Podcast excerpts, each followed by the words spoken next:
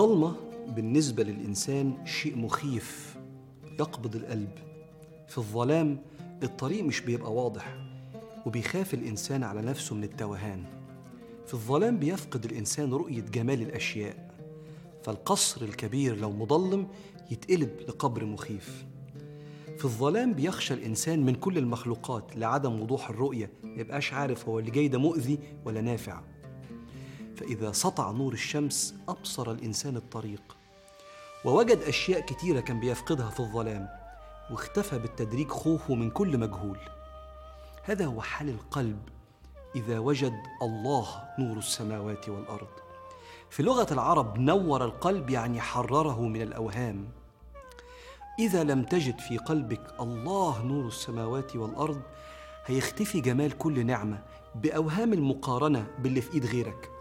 لو وجدت الله نور السماوات والأرض في قلبك سترى حقيقة أنك لا تستحق شيء فتلزم به الله إنما كل اللي عندك هو تفضل منه كرم إذا وجدت الله نور السماوات والأرض في قلبك هيخف عليك ألم البلاء لأن نور ربنا هيوريك معيته وقربه ولطفه المصاحبين لكل محنة فده هيقويك على كل بلاء.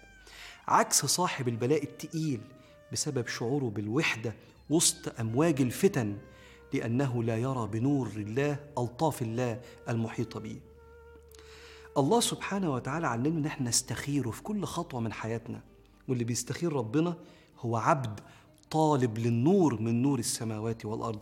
نور ربنا اللي بيظهر حقائق الأشخاص وحقائق خطوات المستقبل مضرة ولا نافعة. وده معنى الآية الله ولي الذين آمنوا يخرجهم من الظلمات إلى النور. بنوره سبحانه وتعالى يخرجنا من ظلمات التخبط والحيرة وخوف الانخداع في الأشياء والأشخاص إلى نور الثبات ورؤية الحقائق. عشان كده كانت دعوة النبي التي ذكرها سيدنا ابن عباس قال سمعت رسول الله صلى الله عليه وسلم في ليلة حين فرغ من صلاته يقول اللهم اجعل لي نورا في قلبي واجعل لي نورا في سمعي واجعل لي نورا في بصري واجعل لي نورا عن يميني ونورا عن شمالي واجعل لي نورا من بين يدي ونورا من خلفي وزدني نورا وزدني نورا كما رواه الإمام الترمذي. وكأن ربنا سبحانه وتعالى علم النبي يقول لنا ادعوا إن نور ربنا نور السماوات والأرض يحيط بيك من جميع الجهات حتى ترى بقلبك حقائق الأشياء. أما إذا كان الله نور السماوات والأرض في قلبك سيظهر أمام قلبك أهم الحقائق وهي فناء الأكوان وبقاء الرحمن وإن الدنيا دي مش هتبقى لحد.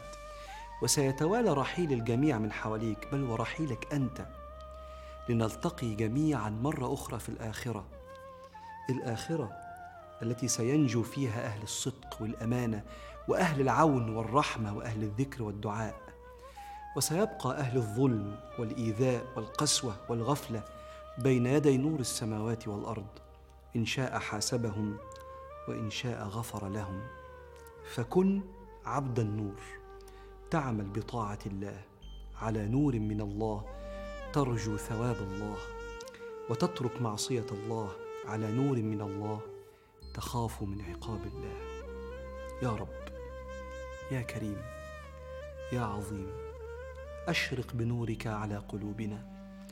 حتى تتجلى لنا الحقائق. ونفهم مرادك من أقدارك. ونخرج بنورك من ظلمات أنفسنا إلى ساحة رضاك.